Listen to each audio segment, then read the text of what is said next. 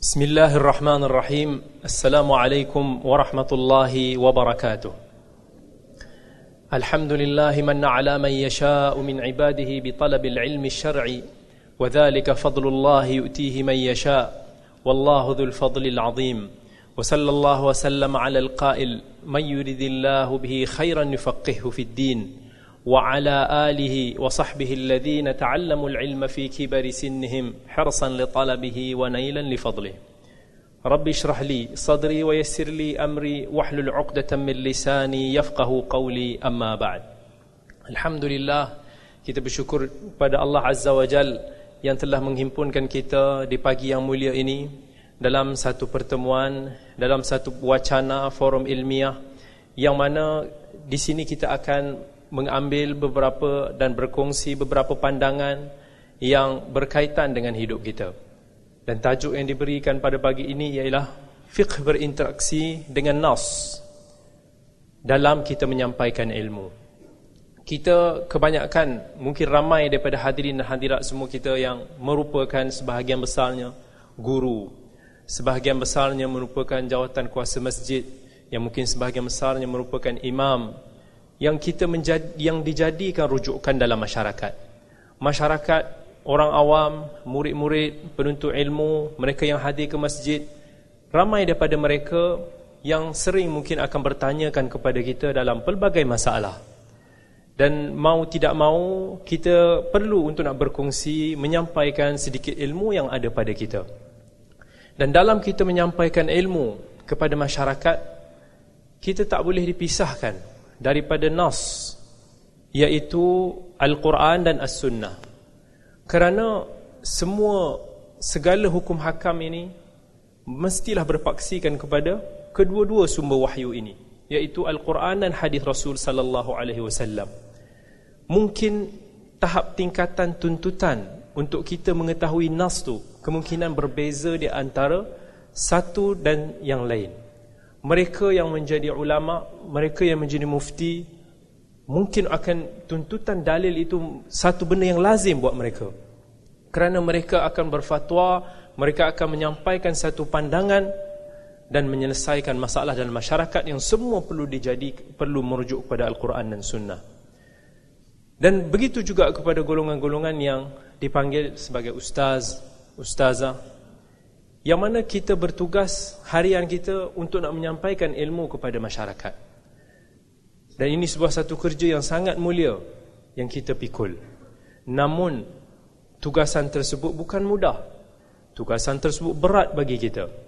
Kerana kita memikul agama Allah. Kita memikul satu amanah yang Nabi sallallahu alaihi wasallam sabdakan ballighu anni walau ayah. Sampaikanlah daripada aku walaupun sepotong ayat dan segala apa yang Nabi sallallahu alaihi wasallam sampaikan sebahagiannya berpaksikan daripada wahyu Allah azza wajal. Yang mana Allah bagi tahu wa ma yantiqu anil hawa in huwa illa wahyun yuha. Yang mana Nabi sallallahu alaihi wasallam sesungguhnya tidak bertutur di atas dasar hawa nafsunya sendiri tetapi dia bertutur di atas wahyu yang Allah telah turunkan kepada baginda sallallahu alaihi wasallam dan bila mana kita nak menyampaikan kalamullah kepada masyarakat, dia bukan satu benda yang mudah. Dalam Al-Quran sendiri Allah Azza wa Jalla sebut, "Walau anzalna hadzal Qur'ana 'ala jabal, la ra'aitahu khashi'an mutasaddian min khasyatillah." Kalaulah Allah turunkan Al-Quran ni ke atas gunung ganang, maka gunung ganang tu sendiri akan khusyuk dan pecah kerana begitu takutkan kepada Allah Azza wa Jal. Maka apatah lagi kita yang membawa wahyu Allah. Maka kita nak sampaikan kalamullah. Bukan satu benda yang mudah. Kerana kita perlukan kefahaman. Kita perlukan kepada hafalan. Dan kita tak mau bercakap sesuatu di dalam agama ini dalam perkara yang kita tak ketahui. Yang Allah Azza wa Jalla tegah kita wala taqfu ma laysa laka bihi ilm. Janganlah kamu bercakap melangkaui satu perkara yang kamu tidak ketahui. Inna sam'a wal basara wal fuad. Kullu ulaika kana anhu mas'ula. Kerana semua daripada pendengaran kita daripada kita punya penglihatan kita hati kita termasuk pertuturan kita semua akan dipertanggungjawabkan di sisi Allah Azza wa Jalla maka bila mana kita nak sampaikan kepada masyarakat berat. Kerana kita sedang memperkatakan sesuatu tentang agama kita sendiri. Yang kita tak mampu untuk nak hanya belasah ataupun kita kata goreng daripada kepala kita sendiri. Ini satu amanah yang perlu kita sampaikan kepada masyarakat. Yang mana kalau kita tak tahu menjadi satu amanah buat kita untuk kita kata kita tak tahu. Dan kita minta mereka bertanya kepada orang yang lebih tahu para sahabat radhiyallahu taala anhum sendiri sangat khawatir. Mereka ini adalah orang yang paling arif dengan wahyu, paling arif dengan hadis-hadis Nabi sallallahu alaihi wasallam. Tapi kalau kita tengok Abdul Rahman bin Abi Layla, seorang tabi'in yang bagi tahu aku pernah bertemu dengan 120 sahabat Nabi sallallahu alaihi wasallam. Dan bila mana aku bertanya kepada mereka sesuatu masalah, sahabat Nabi seorang sahabat golongan generasi yang paling faham dan paling mengetahui tentang agama kita ni bila ditanya kepada sahabat sahabat tu akan kata pergi jumpa fulan pergi jumpa sahabat yang lain. Dia pergi jumpa sahabat lain sahabat lain kata pergi jumpa sahabat lain tanya kepada dia. Dia pergi jumpa sahabat lain sahabat tu suruh jumpa orang lain. Sahabat jumpa seorang lain sampai akhirnya Abdul Rahman bin Abi Layla bagi tahu dia berputar balik kepada orang pertama yang ditanya Bukan kerana sahabat tidak mahu menjawab Tetapi kerana sahabat radhiyallahu anhum adalah manusia yang paling takut kepada Allah Azza wa Jal.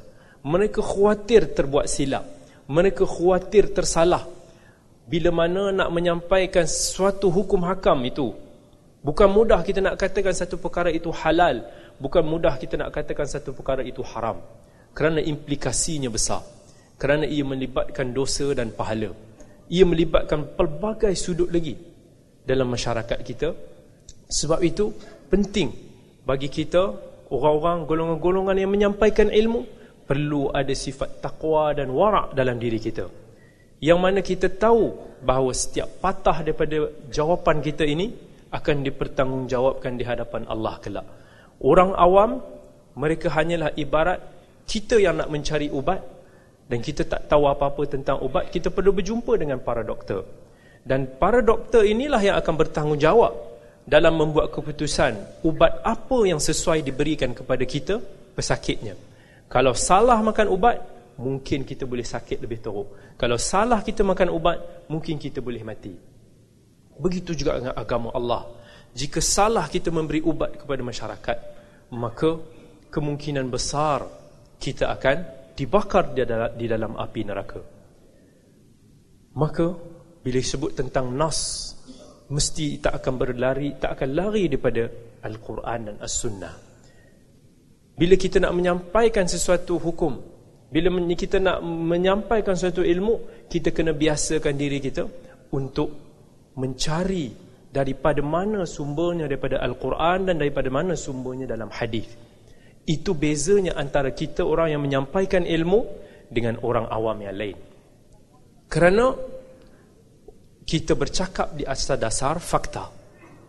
Dan kita tak boleh sembrono je cakap. Semua orang boleh cakap apa sahaja. Tetapi mereka yang bercakap dengan fakta dan sumber, mereka inilah orang yang berhati-hati dalam menyampaikan ilmunya. Sebab tu Abdullah ibn al-Mubarak, seorang ulama hadis yang besar, meninggal tahun 181 Hijrah dulu dia kata, "Walaulal isnad laqala man sya'u ma sya'." Kalau tak kerana sumber kita ni Maka semua orang akan bercakap apa sahaja yang dia nak. Ini yang kita khawatir. Bila mana kita tak tahu apa-apa dalam kepala kita Maka kita akan goreng. Kita akan belasah Walaupun benda tu sampai jadi hangus. Macam mana kita ibaratkan seorang tukang masak. Seorang tukang masak Yang kalau dia tak ada bahan Mungkin dia hanya ada sikit sahaja bahan dia akan goreng ikut apa sahaja yang dia boleh masak asalkan dia boleh makan. Begitu juga dalam agama. Kalau kita tidak mempunyai bahan yang secukupnya dalam diri kita kita tidak mempunyai Al-Quran kita tidak mempunyai hadis Nabi sallallahu alaihi wasallam kita tidak mempunyai ilmu-ilmu daripada para ulama dulu yang kita boleh sematkan dalam dada kita maka kita tak ada beza je dengan orang awam yang lain. Dalam istilah tukang makan kita hanya orang-orang yang hanya akan makan menjamah makanan yang dimasak oleh tukang-tukang masak. Maka hadis Nabi sallallahu alaihi wasallam perkara yang kita kena sangat titik beratkan. Yang mana kita semua sepakat bahawa ianya merupakan satu sumber yang tertinggi dalam agama ini yang seiring dengan Al-Quran. Yang mana kita tak boleh lari. Bila mana Allah Azza wa Jal sebut wa anzalna ilayka dhikra litubayyana lin-nasi ma nuzila ilaihim yang mana Allah Azza wa Jalla kata aku turunkan kepada Nabi Muhammad sallallahu alaihi wasallam ini Al-Quran supaya baginda menjelaskan isi kandungannya syariatnya kepada umat kepada manusia yang lain. Maka Nabi sallallahu alaihi wasallam tugas baginda ialah menjelaskan apa yang Allah turunkan. Maka apa yang baginda jelaskan itu baik daripada sudut pertuturannya baik dari sudut perbuatannya baik dari sudut tindak tanduknya lain sifat-sifatnya semua ini merupakan hadis Nabi sallallahu alaihi wasallam ataupun apa yang kita kenali sebagai as-sunnah. Dan ini merupakan junjungan kita. Junjungan para ulama yang terdahulu lagi. Bahkan kalau kita tengok balik kalam a'immah yang empat dalam mazhab fiqh Islam, mereka semua akan menjunjung tinggi perintah Nabi sallallahu alaihi wasallam. Walaupun kita tengok dalam perbahasan fiqh itu mungkin banyak perselisihan yang berlaku dalam isu-isu fiqh tetapi kesemua mereka bersepakat menjunjung tinggi hadis Nabi sallallahu alaihi wasallam. Tak ada di antara mereka yang akan mengatakan bahawa pandangan aku ini lebih tinggi ataupun lebih didahulukan daripada hadis Nabi sallallahu alaihi wasallam. Sebab itu Abu Hanifah Abu Hanifah radhiyallahu an Nu'man bin Thabit yang meninggal tahun 150 Hijrah founder of madhab, uh, madhab Hanafi yang mana dia pun kata iyyaka iyyaka an taqula iyyaka an taqula iyyaka an taqula dia kata jauhilah diri kalian daripada mengatakan sesuatu atas dasar ra'i atas dasar pandangan diri sendiri tanpa hadis. Wa alaikum bittiba'is sunnah. Dan hendaklah kalian ikut dengan sunnah Nabi sallallahu alaihi wasallam. Faman kharaja anha dal siapa yang terkeluar daripada hadis Nabi petunjuk Nabi sallallahu alaihi wasallam maka dia akan tersesat. Begitu juga dengan kata-kata daripada al-Imam Malik bin Anas founder kepada madhab Maliki yang meninggal tahun 179 Hijrah. Kata Imam Malik, As-sunanu safinatu Nuh. Man rakibaha naja wa man takhallafa anha ghariq. Sesungguhnya sunnah-sunnah Nabi sallallahu alaihi wasallam ini adalah ibarat kapal Nabi Nuh. Siapa yang naik ke kapal tersebut dia akan selamat. Siapa yang tertinggal dan tak ikut naik ke kapal tersebut akan tenggelam. Begitu juga dengan kata al-Imam Syafi'i rahimahullah Muhammad bin Idris yang meninggal tahun 204 Hijrah. Al-Imam Syafi'i rahimahullah kata, "Ayyu sama'in tudhilluni wa ayyu ardin tuqilluni idza rawaitu ar Rasulillah sallallahu alaihi wasallam wa qultu bi ghairihi." Mana langit yang boleh menaungi aku mana bumi yang mampu aku pijak ini. Kalau aku meriwayatkan suatu hadis daripada Nabi sallallahu alaihi wasallam dan aku mengeluarkan pandangan yang menyalahi hadis Nabi sallallahu alaihi wasallam. Begitu juga dengan al-Imam Ahmad bin Hanbal founder of madhab Hanbali. Yang meninggal tahun 241 Hijrah. al-Imam Ahmad bagi tahu man radda hadis Rasulullah sallallahu alaihi wasallam fahuwa ala syafa halakah siapa yang berani menolak hadis-hadis Nabi sallallahu alaihi wasallam maka sesungguhnya dia tengah dia sedang berada di ambang kemusnahan.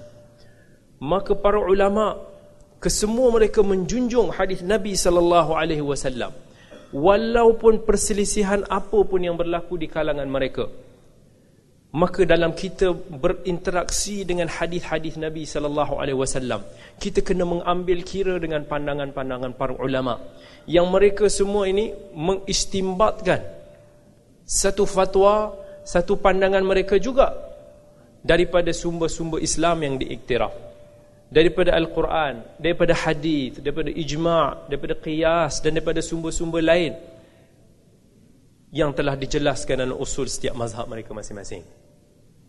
Tetapi kadang-kadang kita keliru. Kita confuse macam mana para ulama ini, para a'immah ini dalam keadaan mereka sepakat menjunjung Al-Quran dan As-Sunnah sebagai rujukan tetapi mereka boleh berkhilaf, berselisih pandangan dalam pelbagai masalah. Ini yang menjadi kekeliruan dalam masyarakat kita hari ini. Kalau kita masyarakat Islam, umat Islam yang ramai daripada kita ada basic dalam ilmu agama pun confused. Apatah lagi mereka di luar sana yang belum lagi Islam ataupun yang baru masuk Islam, sudah pasti mereka ini lebih confused. Pada beberapa minggu yang lepas, masa saya pergi ke Jepun untuk nak berdakwah di sana, ada seorang mu'alaf, dia datang, dia confused.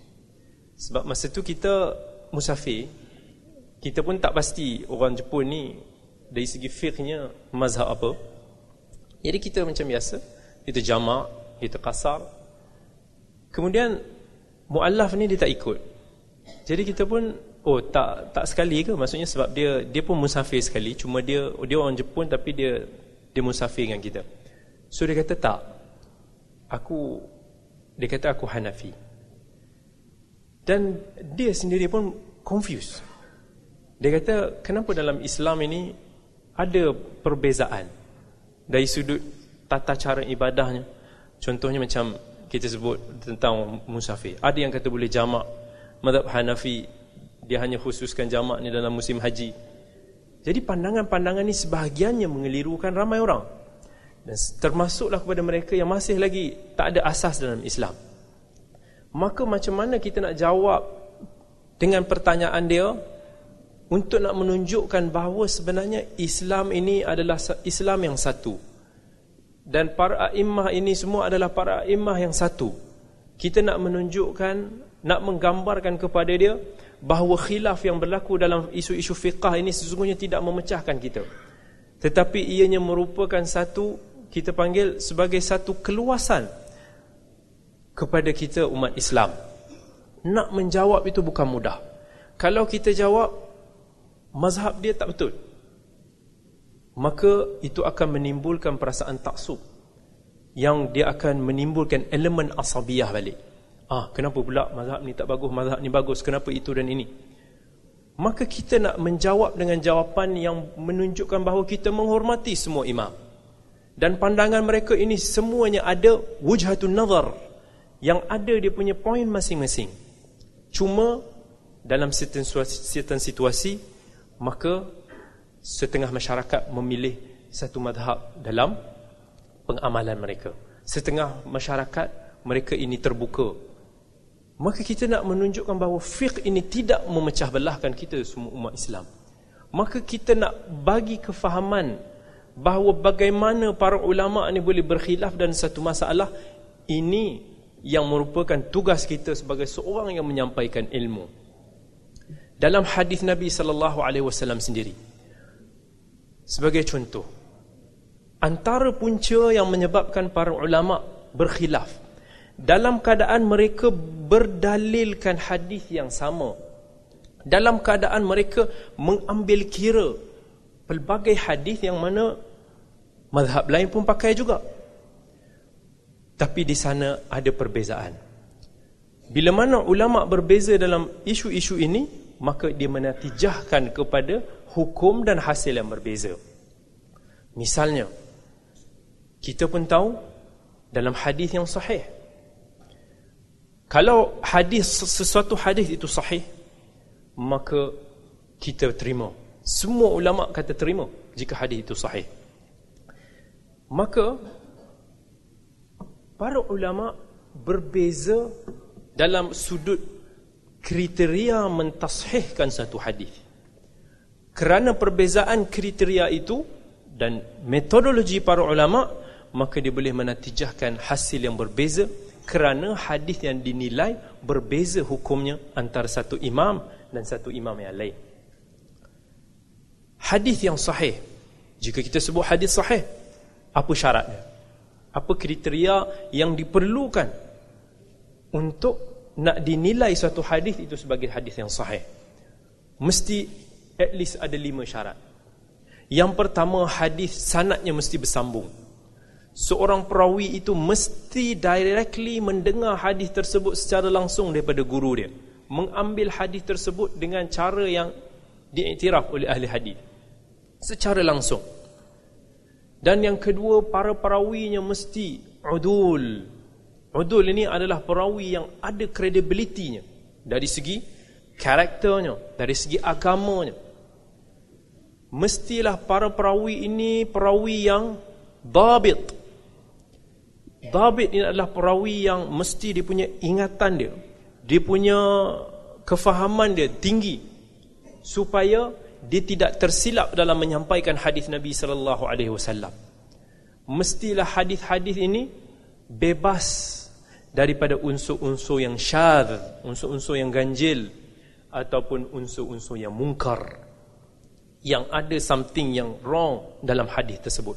Bebas daripada kecacatan kecacatan yang yang kita semua maklum dalam ilmu hadis.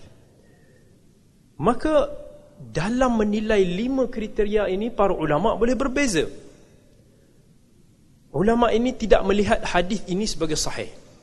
Ulama ini melihat hadis ini sebagai sahih.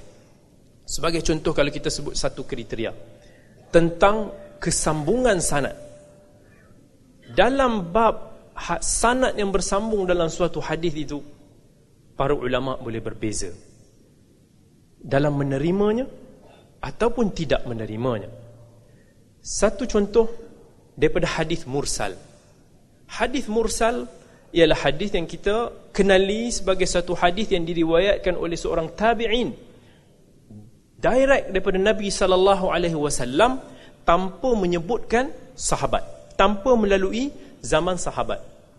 Maka kalau ikut seorang tabi'in tidak berjumpa dengan Nabi sallallahu alaihi wasallam maka sanadnya dianggap sebagai terputus maka jumhur daripada kalangan muhaddithin ahli-ahli hadis menolak hadis-hadis mursal kerana dia tidak cukup syarat hadis ataupun hadis yang sahih iaitu sanad dia tak bersambung.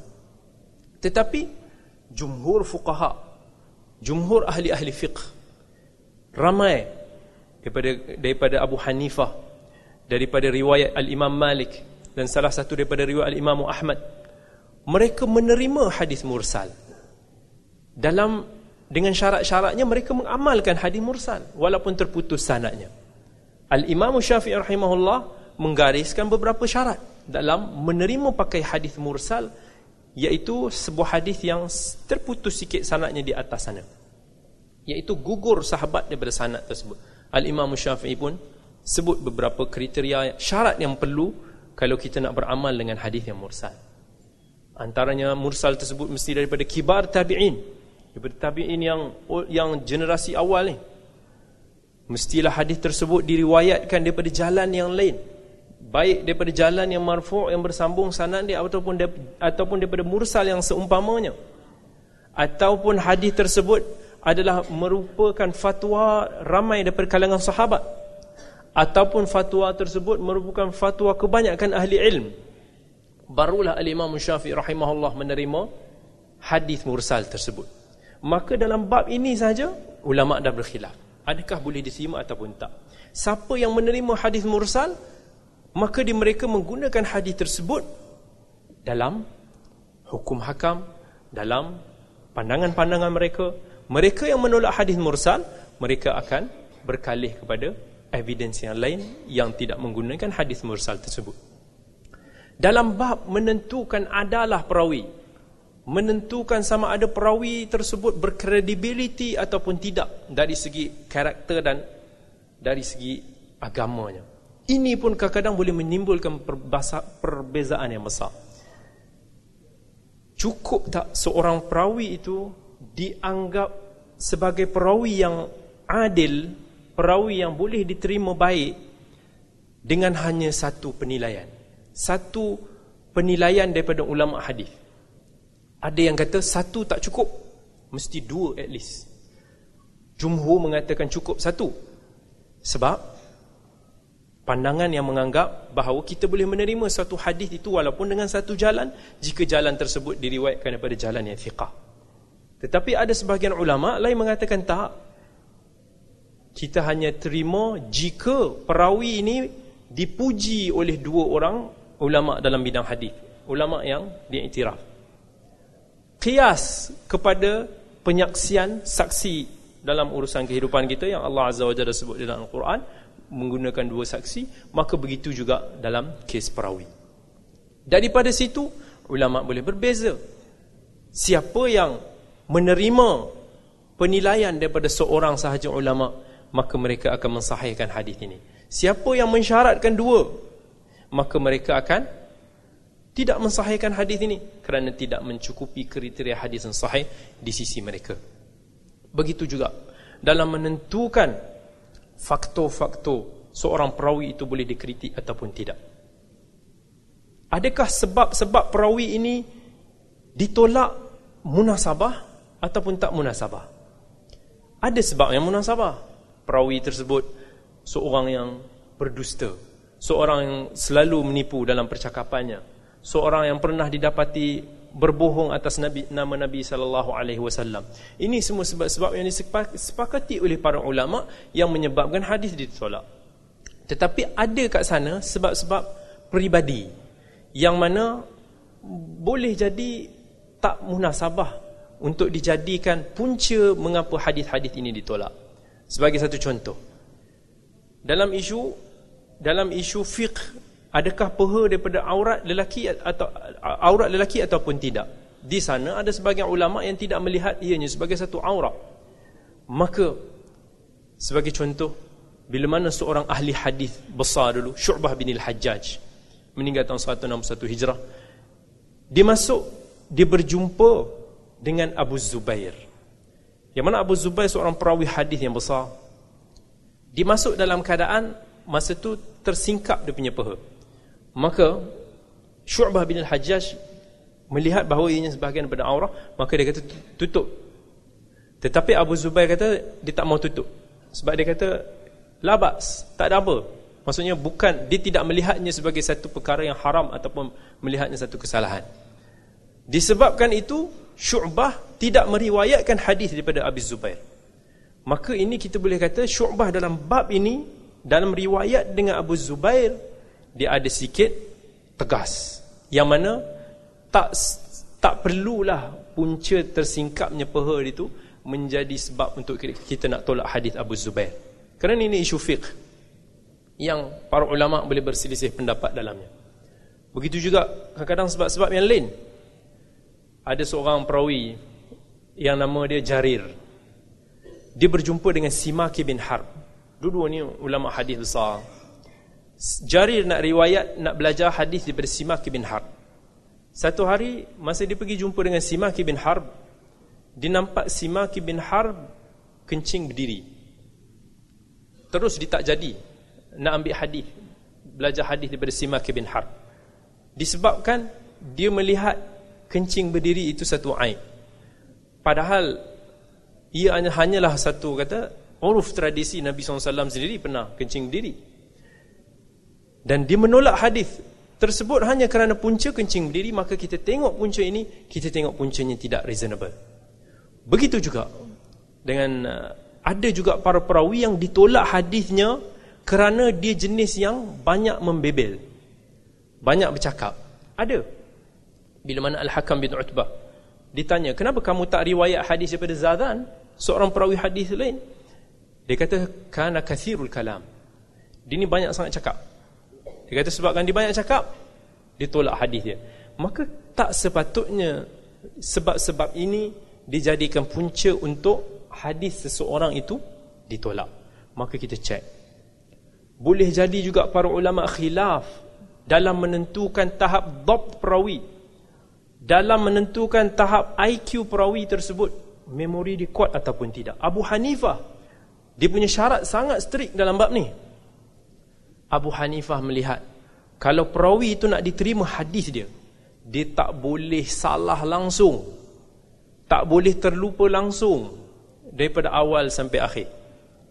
Kalau dia pernah ada terlupa satu kali maka perawi tersebut sudah dianggap tidak dhabit di sisi Abu Hanifah. Syarat diketat sangat. Yang mana para ulama lain menyanggahi Abu Hanifah dalam bab ini mereka menerima hadis-hadis perawi yang ada juga buat kesilapan. Tetapi jika kesilapan tersebut sangatlah kecil jika dibandingkan dengan hadis-hadis yang diriwayatkan maka apa salahnya kita terima hadis dia? Jika tidak bercanggah dengan faktor yang lain. Kalau perawi tersebut meriwayatkan 20 ribu hadis tetapi hanya disalah dalam 4-5 hadis maka sikitlah sangat berbanding dengan hadis-hadis yang diriwayatkan maka perawi tersebut tak seharusnya ditolak yang mengakibatkan kita menolak puluhan ribu hadis yang lain. Maka ini salah satu faktor mengapa juga hadis tersebut diperselisihkan oleh para ulama. Ada juga ada para ulama dalam nak mengamalkan suatu hadis itu selain dia tengok faktor sahih yang kita telah nyatakan tadi mereka berbeza dari sudut pengamalan hadis-hadis dhaif.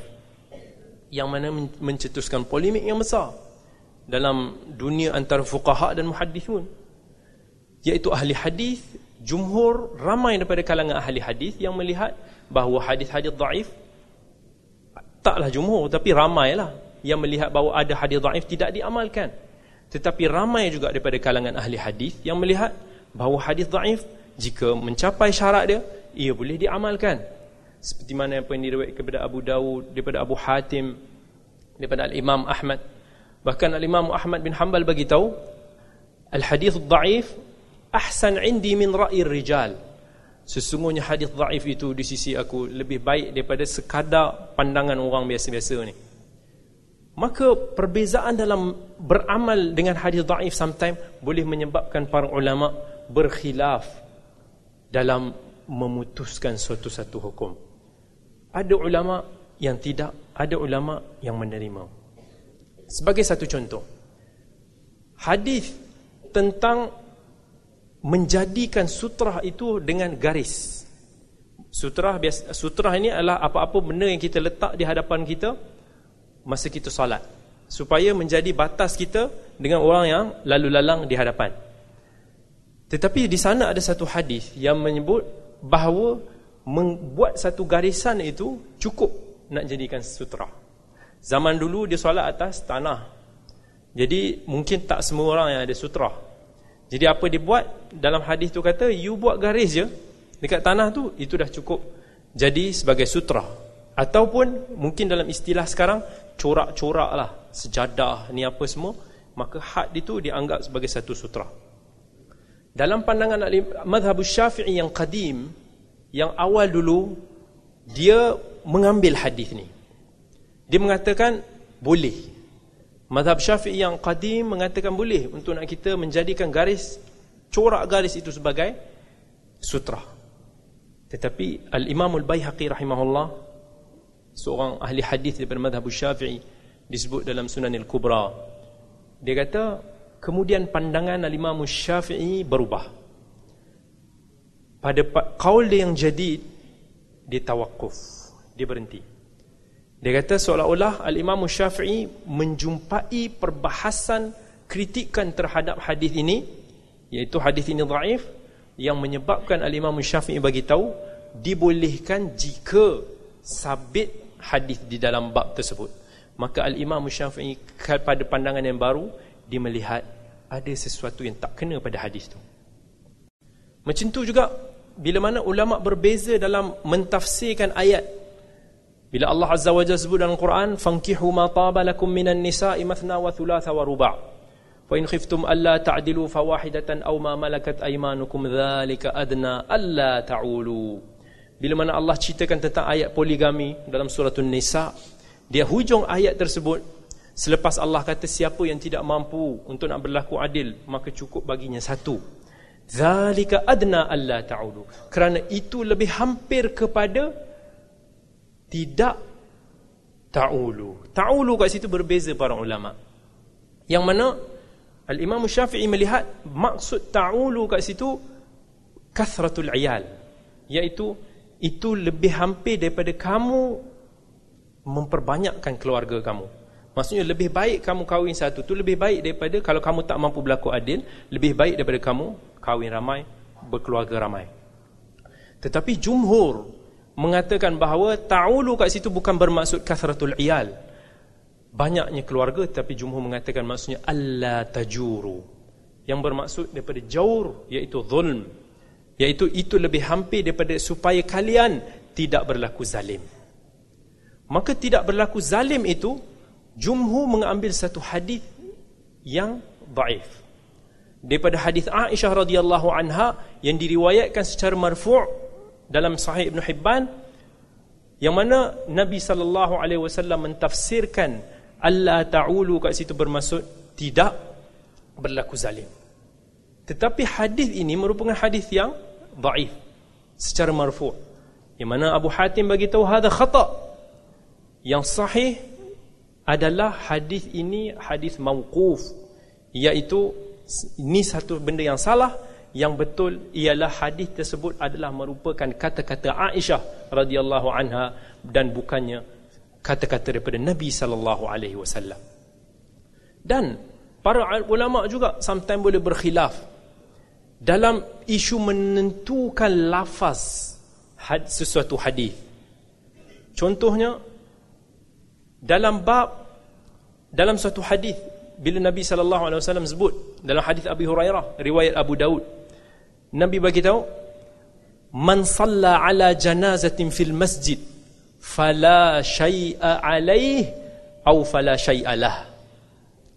Dalam hadis Abi Daud riwayat Abi Hurairah Nabi SAW bagi tahu siapa yang solatkan jenazah di dalam masjid maka fala syai'a alaih maka tak ada tak ada masalah lah.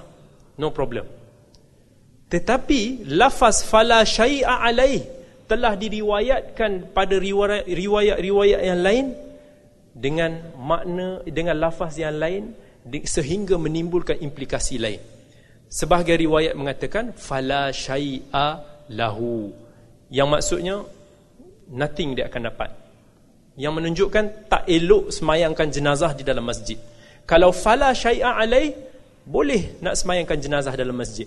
Kalau ikut lafaz fala syai'a lahu maksudnya tak boleh untuk nak semayangkan jenazah di dalam masjid. Implikasi dia besar. Kerana perbezaan perawi dalam menentukan meriwayatkan lafaz ni. Dalam even perbezaan dalam uh, naskah Abi Dawud Abu Dawud dia ada banyak riwayat. Antara sebahagian riwayat dia ialah riwayat Al-Hashimi riwayat Al-Hashimi daripada uh, riwayat Al-Lu'lu'i daripada Abu Daud Al-Hashimi mengambil daripada Al-Lu'lu'i dan Khatib Al-Baghdadi ambil daripada Al-Hashimi. Dan riwayat ini Al-Lu'lu'i mengatakan bahawa dia syak. Dia tak pasti. Sama ada Abu Daud sebut fala syai'a alaih atau fala syai'a lah. Tetapi dalam naskah yang lain daripada riwayat Ibn Al-Ab daripada riwayat Ibn Dasah naskah yang lain dalam sunan Abi Daud mereka mengatakan fala syai'alah. Maksudnya tak boleh tak tak eloklah. Maka hasil daripada ini ulama berkhilaf.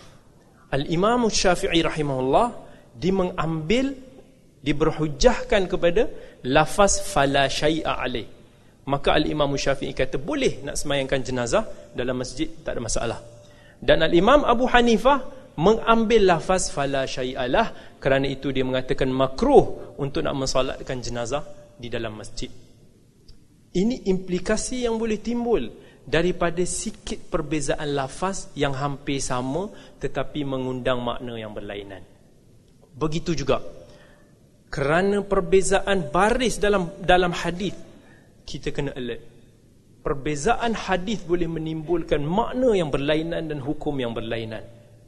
Kalau dalam bahasa Arab ada tanwin double dhammah kat situ tu boleh bermaksud lain daripada single dhammah. Kalau dalam bahasa Arab sebut hadza qatilun akhi. dengan kalau kita kata hadza qatilu akhi berbeza makna dia hadza qatilun akhi tak bermakna ini memang adalah pembunuh kepada adikku tetapi kalau kita kata hadza qatilu akhi maka kita dah jazam kita dah confirmkan dia ni adalah pembunuh adik aku. Berbeza hanya baris sikit sahaja. Begitu juga dalam hadis Nabi sallallahu alaihi wasallam. Misalnya bila mana ulama membahaskan tentang kalau kita sembelih satu binatang kemudian dalam perut dia keluar anak dia janin mati. Perlu tak kita sembelih balik anak dia tu ataupun tak payah dah kita boleh makan janin itu maka di sini ada satu berbeza hukum disebabkan perbezaan baris hadis yang diriwayatkan. Dalam satu hadis zakatul janin zakatu ummihi. Dan dibaca juga zakatul janin zakata ummihi. Satu dibaca zakata satu di, satu dibaca dengan zakatu yang menimbulkan makna yang lain. Kalau dibaca dengan baris depan zakatu ummihi masuk dijadi khabar iaitu anak tersebut juga mengambil hukum yang sama dengan ibu dia. Kalau ibu dia dah sembelih maka anak dia dah tak perlu sembelih. Sebab dia mengambil hukum yang sama sembelihan dia sama macam sembelihan ibu dia. Tak perlulah. Dan ini yang dipegang oleh madhab syafi'i. Dan dalam madhab hanifah dia ambil riwayat yang kata zakata yang dibaca dengan baris atas iaitu yang asalnya kadzakati ummihi lalu di, dihadafkan jar kat situ ditukarkan baris jadi atas dia bermaksud membawa maksud anak dia pun kena sembelih. Tak cukup ibu dia kena sembelih anak dalam perut tu kalau keluar maka kita kena sembelih dia juga. Ini implikasi perbezaan pandangan dalam para ulama disebabkan perbezaan hanya satu baris maka dari sini kalau kita boleh belajar kita boleh faham maka kita akan hormat dengan perbezaan para ulama kerana mereka ini mempunyai sebab kenapa mereka berkhilaf dalam satu masalah. Bukan kerana mereka menolak hadis bukan kerana mereka mengabaikan hadis tetapi wujhatun nazar wujhatul istidlal dengan sesuatu hadis itu mungkin berbeza antara satu imam dan satu imam yang lain. Sebab itu dalam satu dalam memahami satu hadis. Kadang-kadang satu lafaz boleh difahami dengan banyak makna. Sebagai contoh bila mana Nabi sallallahu alaihi wasallam sebut al-bay'an bil khiyar ma lam yatafarraqa. Dalam bab jual beli bila Nabi SAW kata antara orang yang jual beli ini penjual dan pembeli ini mereka ini masih lagi ada pilihan nak membatalkan pembelian tersebut ataupun tak selagi mereka tidak berpisah tidak terpisah dalam hadis tersebut maksud dia apa terpisah badan maksudnya seorang balik-balik ke rumah keluar daripada kedai ataupun berpisah daripada akad ataupun perbincangan masa pembelian. Berbeza cara pandangan. Al-Imam Syafi'i melihat berpisah secara badan.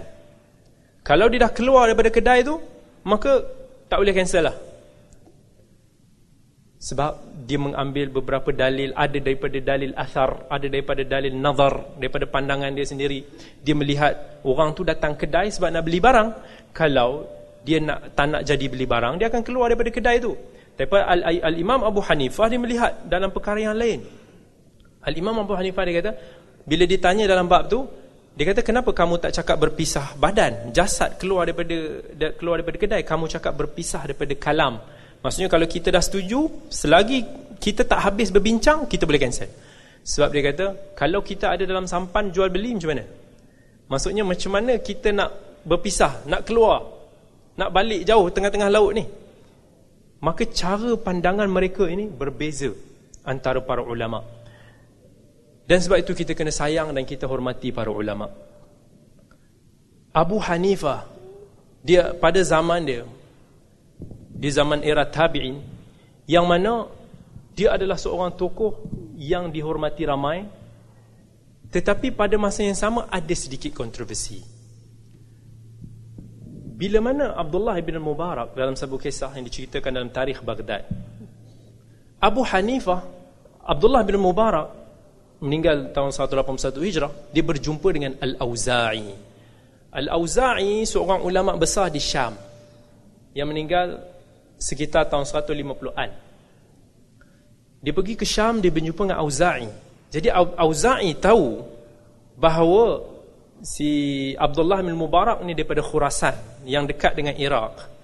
Dia kata ya Khurasani wahai pemuda Khurasan apa cerita dengan si mubtadi' yang ada di di di Iraq tu? Dia kata apa cerita dengan seorang ahli bid'ah yang bernama Abu Hanifah yang ada di di di ahli Iraq dia cakap macam tu sebab dia dengar daripada cerita dia Abu Hanifah ni macam-macam jadi Abdullah bin Mubarak murid kepada Abu Hanifah dia faham dia tahu bahawa Al-Auza'i kritik Abu Hanifah kerana dia masih lagi tidak mengenali Abu Hanifah. Jadi selepas tiga hari, apa dia buat? Dia bawa satu catatan masalah-masalah apa yang dia belajar daripada Abu Hanifah. Dia berjumpa dengan Auza'i. Dan kemudian, dia bawa buku tu, Auza'i tanya, ni buku apa? Dia kata, ni buku daripada guru aku, Nu'man bin Thabit. Dia, dia tak cakap ni daripada Abu Hanifah. Sebab Abu Hanifah dikenali dengan nama Abu Hanifah. Tapi nama sebenarnya Nu'man bin Thabit. Mungkin orang tak kenal. Dia kata ni Nu'man bin Thabit punya guru aku punya pengajian. Dia baca, dia baca, dia baca, dia baca. Dia kata Masya Allah. Lepas solat dia baca lagi, dia baca lagi. Sampai dia kata, eh, dia ni bagus. Kau kena selalu untuk melazimi dia. Nu'man bin Thabit ni. Kerana dia ni aku tengok seorang yang bijak dan cerdas. Jadi Abu Han kemudian Abdullah bin Mubarak, inilah Abu Hanifah yang kau dok gelar sebagai ahli bid'ah tu. Auza'i pun tersentak. Dan kemudian Abdul Za'i tak lama lepas tu dia pergi keluar mencari Abu Hanifah. Dia nak belajar dengan Abu Hanifah. Dan Abdullah bin Mubarak ni bagi tahu aku nampak dia kejar Abu Hanifah dan Abu Hanifah explain kat dia ilmu macam-macam. Sampaikan Abdullah bin Mubarak bagi tahu aku jealous sungguh dengan Abu Hanifah. Kerana kecerdasan akalnya, kerana keluasan ilmu dia yang dahsyat. Maka Al-Auza'i seorang imam ahli hadis pada zaman dia respect pada Abu Hanifah kerana faqihnya di dalam agama. Dan kerana faqih itu juga beliau dipuji oleh ahli hadis lain pada zaman dia Sulaiman bin Mihran Al-A'mash yang meninggal tahun 147 Hijrah. Bila mana Sulaiman tanya kepada Al-A'mash, tanya kepada Abu Hanifah, "Kenapa kamu bagi pandangan sekian dan sekian?" Al-A'mash begitu, uh, Abu Hanifah kata, kerana aku pernah mendengar kamu sampaikan satu hadis sekian sekian sekian. Dan kamu pernah sebut hadis sekian sekian sekian. Disebut banyak hadis daripada Amash. Yang dia dengar daripada Amash. Amash sampai terpegun. Dia kata aku tak tahu yang kau beramal dengan hadis-hadis ni semua. Jadi Amash dia kata seratus hadis yang aku bagi tahu kat kamu yang aku sampaikan kepada kamu dalam masa ber, beratus hari kamu boleh cerita ke aku balik semua hadis tu dalam masa beberapa tempoh je. Dalam masa yang kejap. Kemudian A'mash beritahu ya ma'syaral fuqaha antumul atibba wa nahnu sayadilah wahai para-para fuqaha kamu adalah para doktor yang merawat. Dan kami ini adalah macam kata farmasis lah yang membekalkan ubat. Kemudian A'mash beritahu Sedangkan kamu ya rajul Wahai Abu Hanifah Kamu adalah kedua-duanya. Kamu adalah ahli hadis, Kamu adalah fuqaha. Dan begitulah para ulama dulu Mereka menghimpunkan antara hadis dan fiqh Dalam masa yang sama. Jadi kita dalam berinteraksi dengan nas Kita kena faham Mengapa para ulama dulu berkhilaf. Ada yang khilaf juga disebabkan Dalam menentukan Kalau hadis itu dilihat seperti bercanggah Bagaimana kita nak tarjihkan hadis tu? Kita nak kata hadis ni mansuh ke? Maksudnya hukuman dia dibatalkan ke? Ataupun kita nak hadis ini kita tarjihkan dengan qara'in evidence-evidence luaran yang lain. Maka sebahagian ulama berbeza dalam bab ni. Ada yang kata kita mansuh kan? Ada yang kata kita tarjihkan dulu. Maka dalam membezakan perkara ini, kriteria ni, kri maka ulama boleh berkhilaf dalam beberapa masalah. Ada beberapa minit lagi? Ada masa lagi ya? Ada lagi? Lima minit lagi? Okey. Maka dalam bab ini pun kita boleh tengok sebagai contoh. Kenapa Abu Hanifah dalam bab nak menyamak jilatan anjing ini? Kenapa Abu Hanifah kata cukup tiga kali basuhan? Jumhur, majoriti ulama lain mengatakan kena tujuh kali basuhan. Hadis clear pasal tujuh basuhan. Idza walagal kalbu ina'i ahadikum falyaghsilhu sab'an ulahunna biturab. Dengan perbezaan riwayat dalam bab ni, tetapi Abu Hanifah dia mengambil kata-kata tiga, riwayat yang tiga ini riwayat yang tidak kuat. Tetapi dia mengambil pandangan tiga ini kerana dia melihat bahawa Abu Hurairah yang meriwayatkan hadis ini memberi fatwa bahawa cukup tiga kali basuhan. Dan dalam kaedah dia, kalau sahabat berfatwa dengan suatu fatwa yang berlawanan dengan hadis yang diriwayatkan, maka hadis tersebut ada something wrong. Maka diambil fatwa sahabat kerana itu kefahamannya. Maka dia mengambil dia mengatakan bahawa tujuh kali basuhan ini mansuh yang menasahkannya ialah hadis tiga kali basuhan. Maka kat situ kita faham, ah, sebab itulah Abu Hanifah kata tiga kali basuhan. Kalau kita tak faham, kita akan kata, ai, takkan dia tolak hadis kot? Takkanlah dia dia keluarkan satu fatwa yang bercanggah dengan majoriti ulama dengan hadis-hadis Nabi akan menimbulkan perasaan bibit kita tak senang. Tetapi bila mana kita mendalami sesuatu-sesuatu usul sesuatu madhab, kita akan bertambah respect dan kita akan faham ah semua para ulama ini menjunjung hadis Nabi sallallahu alaihi wasallam. Cuma sometimes metodologi mereka sedikit berbeza dalam beristimbat dalam mengambil mengamalkan suatu hadis dan dalam menilai suatu hadis. Dan suatu hadis ini kadang-kadang berbeza itilaknya para ulama antara satu dan satu yang lain. Al-Imam Syafi'i rahimahullah bagi tahu, barang siapa yang mendakwa bahawa seseorang itu mengetahui semua hadis-hadis Nabi sallallahu alaihi wasallam, maka dia telah salah besar. Sebab Umar radhiyallahu anhu sendiri sebagai seorang sahabat Nabi yang sentiasa bersama dengan Nabi sallallahu alaihi wasallam pun termis beberapa hadis Nabi macam yang kita tahu daripada kisah Abu Musa al-Ash'ari yang nak minta izin masuk ke rumah dia. Tetapi bila mana diketuk tiga kali Umar tak dengar Abu Abu Musa balik. Dan uh, Umar bin Al-Khattab panggil balik Abu Musa. Dia kata kenapa kamu balik?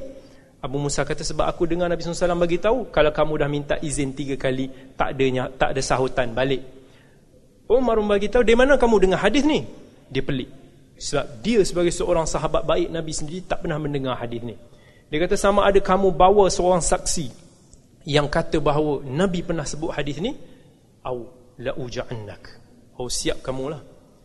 Jadi kemudian dia balik dengan sedih dia mencari. Kemudian akhirnya Abu Sa'id Al-Khudri datang bagi tahu ya aku pernah mendengar hadis ni bersama dengan Abu Musa Al-Asy'ari Umar sendiri pun ada termis beberapa hadis. Apatah lagi kita yang jauh daripada zaman Nabi sallallahu alaihi wasallam? Al-Imam Malik bin Anas. Dalam isu ambil wuduk dalam isu ambil wuduk takhlilul asabi' apa kata? Mencelahkan jari antara celah ni masa basuh wuduk mula-mula Imam Malik kata tak payah. Tak payah untuk nak takhlilul asabi' kat kaki ni. Dan salah seorang anak murid yang ulung lah Abdullah bin Wahab. Abdullah bin Wahab seorang ahli hadis ahli fiqh murid kepada Imam Malik yang besar. Dia nampak bila mana Imam Malik bagi bila orang tanya kat dia dia kata tak tak payah kena tak payah kena celah jari ni dia tunggu adab. Dia tak bangkang Imam Malik depan-depan. Tapi dia tunggu sampai murid-murid semua dah balik. Bila dia bersendirian dengan Imam Malik dia jumpa Imam Malik dia kata wahai Malik sesungguhnya kita mempunyai sunnah dan hadis dalam bab ni. Imam Malik kata apa dia? Jadi Abdullah bin Muba, Abdullah bin Wahab pun bagi tahu aku dengar hadis daripada Ibnu Lahiyah Aku dengar hadis ini daripada Al-Lith bin Sa'ad, daripada Yazid Al-Ma'afiri, daripada Abdurrahman bin Hubuli, daripada Mustawrid bin, Shad, uh, bin Shaddad bahawa Nabi sallallahu alaihi wasallam mencelahkan jari-jarinya masa ambil wuduk. Imam Malik pun pelik. Eh, ma sami'tu illa sa'a. Aku tak pernah mendengar tentang hadis ni melainkan sekarang tapi dia terima hadis tersebut dan akhirnya dia, dia, dia keluar fatwa yang berlainan dengan fatwa yang sebelum ni dan dia melihat bahawa masyru' diperlukan untuk kita mencelahkan jari kita pada celah-celah jari ni masa kita ambil wuduk dan kemudian Imam Malik pun amalkan. Maka ada setengah condition yang mana perbezaan ittila mereka menerima hadis pada zaman tersebut yang kita kena faham. Zaman itu adalah masih lagi zaman perekodan hadis. Ada sanad hadis-hadis daripada perawi Kufah, Kufah, ada yang daripada Baghdad, ada yang daripada Khurasan, daripada Makkah. Mereka ini masih lagi membentuk satu arena, satu ada satu school yang ketika itu belum sampai era globalisasi yang menghimpunkan hadis-hadis yang kemudiannya dibuku dan di, di, dibukukan pada era-era kurun akhir kurun kedua dan ketiga hijrah dan kemudian berkembang. Jadi dalam kita berinteraksi dengan nas, kita kena ambil kira banyak sudut. Kita bukan mudah untuk nak kita mengajar, bukan mudah untuk nak kita menyampaikan ilmu, apatah lagi bukan mudah untuk nak kita memberikan fatwa kepada orang jika kita tidak faham, maka dia akan membuatkan kita keliru. Akhir sekali, saya mungkin suka nak bagi satu contoh iaitu ketika mana kami dalam uh, majlis fatwa nak buat satu keputusan tentang larangan daripada menggerakkan tabung ketika khutbah. Maka ada orang yang tak faham dalam isu ni dipertikaikan. Kalau kita tak boleh bergerak langsung, kalau kita tak boleh nak ni, macam mana kita nak uh, nak nak main slide ataupun remote apa khutbah yang kadang-kadang khutbah yang pakai slide tu. Boleh tak imam ataupun makmum tu nak pasangkan mic bergerak masa imam tengah khutbah? Boleh tak seorang tu dia nak tutup aircon ke buka aircon ke masa imam tengah berkhutbah? Dia faham bahawa kita tidak boleh bergerak langsung. Sebab tu dalam bab ini kalau kita tak himpunkan hadis-hadis berkaitan, kita tak nampak masalah dia. Hadis yang pertama, hadis riwayat Muslim bila mana Nabi sallallahu alaihi wasallam sebut, "Man massal hasa faqad lagha." siapa yang memegang main-main batu-batu kerikil kecil tu pun maka telah sia-sia dia punya pahala Jumaat. Hadis yang kedua dalam hadis riwayat Al-Jamaah kecuali Ibnu Majah Nabi SAW bagi tahu siapa yang bagi tahu dekat sahabat dia yang bercakap tu uskut diam dengan perkataan yang sesimpel itu pun Nabi kata boleh menghilangkan pahala Jumaat dia. Dalam bab yang ketiga dan hadis yang ketiga hadis riwayat Ahmad di mana Nabi SAW sebut siapa yang ngantuk di hari Jumaat dalam riwayat Tabrani tambah ketika imam sedang berkhutbah maka Nabi suruh dia tukar tempat duduk dia kat sini kalau kita tengok tiga-tiga hadis ni kita boleh faham hadis yang pertama Nabi melarang kita membuat sesuatu perkara yang di luar yang boleh melekakan kita daripada mendengar khutbah khatib dan hadis yang kedua, Nabi menegah kita bercakap sesuatu yang boleh melekakan kita daripada mendengar isi khutbah. Dan hadis yang ketiga, Nabi membenarkan kita bergerak jika pergerakan kita itu boleh memberi manfaat untuk nak kita fokus mendengar kepada isi khutbah. Sebab itu dia akan berbeza implikasi dia. Kalau kita tengah dengar khutbah, Tiba-tiba hingus keluar. Hingus keluar banyak. Boleh tak kita nak gerak ambil lap hingus ni? Kalau orang yang tak faham dia kata, eh gerak tak boleh. Tak boleh, jangan. Batu kerikil pun Nabi tak bagi main. Jangan lap-lap hingus keluarkan tisu daripada poket. Tapi dalam bab ini kita tengok hadis yang ketiga. Nabi kata apa-apa dalam hadis tu dia kata siapa mengantuk tukar tempat duduk.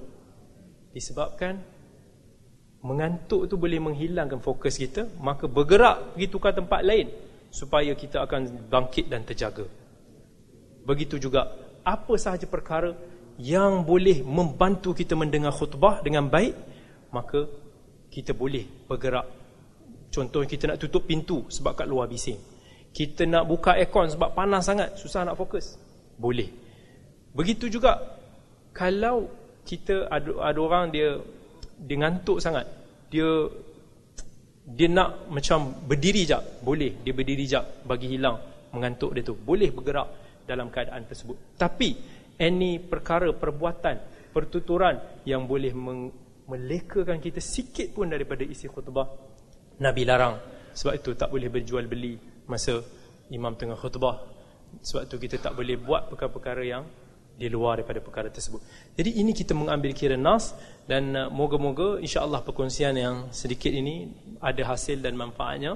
Uh, dan uh, Ustaz Aizam selepas ini dan uh, panelis yang lagi satu akan menyambung dan satu insya-Allah perkongsian yang lebih bermakna apa yang kurang itu datang daripada diri saya sendiri apa yang baik itu datang daripada Allah azza wajal aqulu qawli hadha wa astaghfirullah alazim li wa lakum. Wassalamu alaikum warahmatullahi wabarakatuh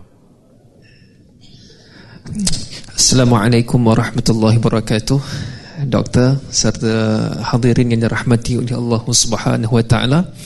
Uh, soalan saya mungkin mudah kot uh, untuk semua orang apakah kepentingan untuk kita ini mempelajari tentang takhrij takhrijul hadis serta ilmu ilal fil hadis?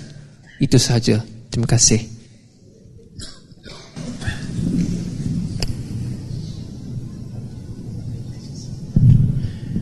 Bismillahirrahmanirrahim. Alhamdulillah Wassalatu wassalamu ala rasulillah Wa ala alihi wa ashabihi wa man wala kalau ditanya tentang kepentingan. kita belajar ilmu takhrij. Ilmu takhrij untuk bagi mereka yang tak tahu Ialah satu ilmu yang mana Akan melatih kemahiran kita Untuk nak menganalisa suatu hadis itu Dalam menentukan sama hadis itu adalah hadis yang sahih Ataupun hadis yang sebaliknya. Maka di situ ada banyak kaedah Ada disiplin-disiplinnya Yang mana bukan mudah. Jadi keperluannya ialah Kalau seorang itu adalah penuntut talibul ilm maka setidak-tidaknya dikena tahu ada beberapa perkara asas dalam bab takhrij. At least mereka kena tahu macam mana nak mencari maklumat-maklumat tersebut. Macam mana mereka nak mencari sumber-sumber bagi hadis tersebut mencari at least kalau mereka tak tahu nak menganalisa suatu hadis itu maka mereka tahu bagaimana nak mencari penilaian para ulama terhadap terhadap hadis itu jika ada dan yang berkaitan dengan ilmu ilal Dia adalah satu perbahasan yang lebih detail. Dan saya tak tahu lagi di Malaysia ini Ada lagi tempat yang menawarkan tentang pengajian ilmu ilal Secara teliti, secara meluas. Disebabkan ilmu ilal ini adalah Satu perbahasan mengenai kecacatan il, kecacatan hadis yang tersembunyi Yang kita tak tahu. Orang biasa tak nampak. Orang yang belajar hadis sendiri pun bukan mudah nak nampak dia macam satu penyakit misteri. Luar nampak sihat Dalam sakit. Macam kita tengok sahabat kita Mungkin luar nampak kurus je. Nampak macam sihat. Tetapi rupanya dia kata eh, Saya macam-macam sakit ada Dia ada sakit buah pinggang Ada sakit kencing manis Macam-macam kita tak tahu. Maka penyakit tersembunyi ini Hanya mereka yang dah biasa. Yang dah hanya faham tentang perbahasan illah Kecacatan hadis ni dia orang tahu. Dan daripada kalangan ulama hadis dulu pun tak semua mereka yang expert dalam bidang ni.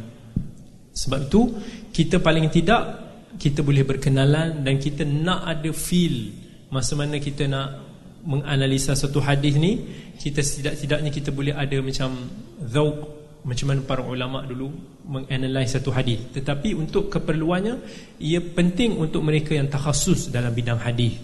Dan boleh dipelajari secara secara lebih umum ataupun secara lebih ringkas bagi jurusan-jurusan yang lain dan mungkin pada orang awam saya rasa pening kepala. Sebab syarat dia kita kena tahu banyak sumber-sumber rujukan yang mungkin ribuan rujukan dalam bidang hadis. Nak mencari maklumat ni bukan senang. Sebab itu jangan marahlah kalau kata ada orang tanya kami soalan soalan-soalan tentang apa status hadis tu kadang-kadang lambat kita jawab ataupun sometimes kita tak terjawab sebab dah terlupa. Sebab soalan simple. Ustaz mohon pencerahan. Apa status hadis ni? Soalan pendek nice and simple.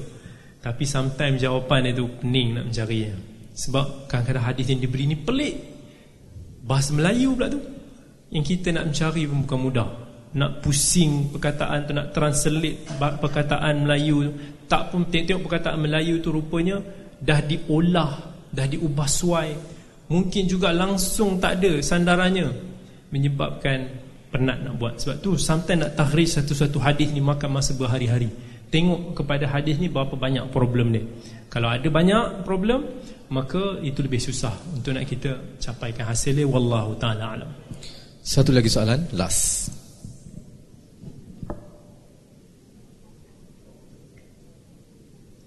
soalan terakhir.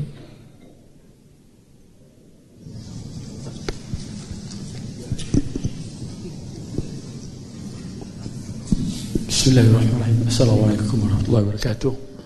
Tuan Doktor uh, Masa penutupan uh, ucapan Tuan tadi uh, Mungkin saya kurang jelas Sebab Mengenai tentang kutipan Yang bergerak tadi itu uh, Sebab saya Rasa Yang mana satukah yang patut buat Boleh atau tak boleh Kerana Dalam kitab fatwa Mufti Sultan tidak membenarkannya.